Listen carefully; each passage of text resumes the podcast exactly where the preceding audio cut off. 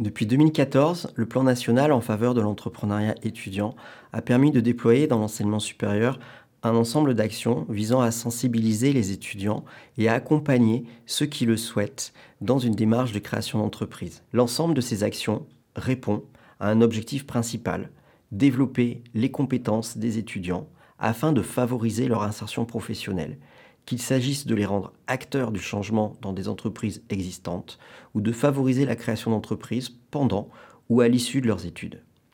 C'est dans ce cadre que nous avons souhaité développer un référentiel de compétences entrepreneuriales dédié aux étudiants entrepreneurs.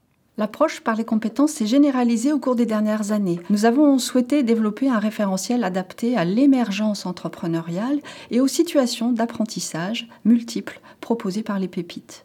Le référentiel que nous avons construit présente plusieurs caractéristiques.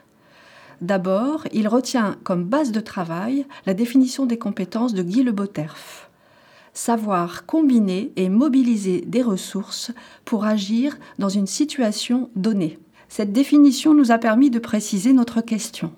Comment apprécier si les étudiants et jeunes diplômés engagés dans le dispositif des pépites savent agir avec compétence dans leur démarche entrepreneuriale ce faisant, nous nous sommes centrés sur les processus d'apprentissage des jeunes étudiants entrepreneurs et nous avons tenté d'identifier le socle des activités entrepreneuriales.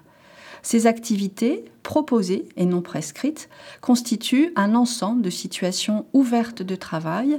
Elles s'adaptent à la variété des projets des étudiants et de leur état d'avancement ou d'engagement.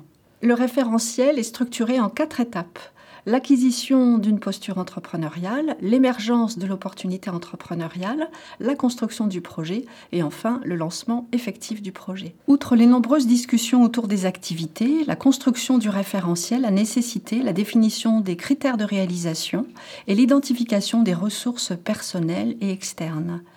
Nous avons précisé ces points dans un ensemble de 127 items qui définissent les 27 activités clés du référentiel articulées en quatre catégories. À l'issue d'une première phase de test, ce qui ressort, c'est que le référentiel est avant tout un outil de médiation entre étudiants et accompagnateurs. Le référentiel permet à l'étudiant de prendre conscience de ce qui se construit, du chemin parcouru et restant à parcourir. Ceci renforce sa prise de conscience des apprentissages réalisés et sa capacité à verbaliser ses compétences auprès de possibles recruteurs ou relations d'affaires. Cette prise de conscience n'est possible qu'au moyen d'un dialogue entre étudiants entrepreneurs et accompagnateurs.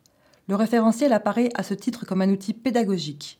Il aide les accompagnateurs à structurer leur travail et leurs interactions avec les étudiants. Sans viser à un alignement, il apparaît en effet important que la communauté des accompagnateurs dispose de points de repère communs sur les outils et les approches de l'entrepreneuriat et sur ce qui se joue dans les formations par l'action proposée.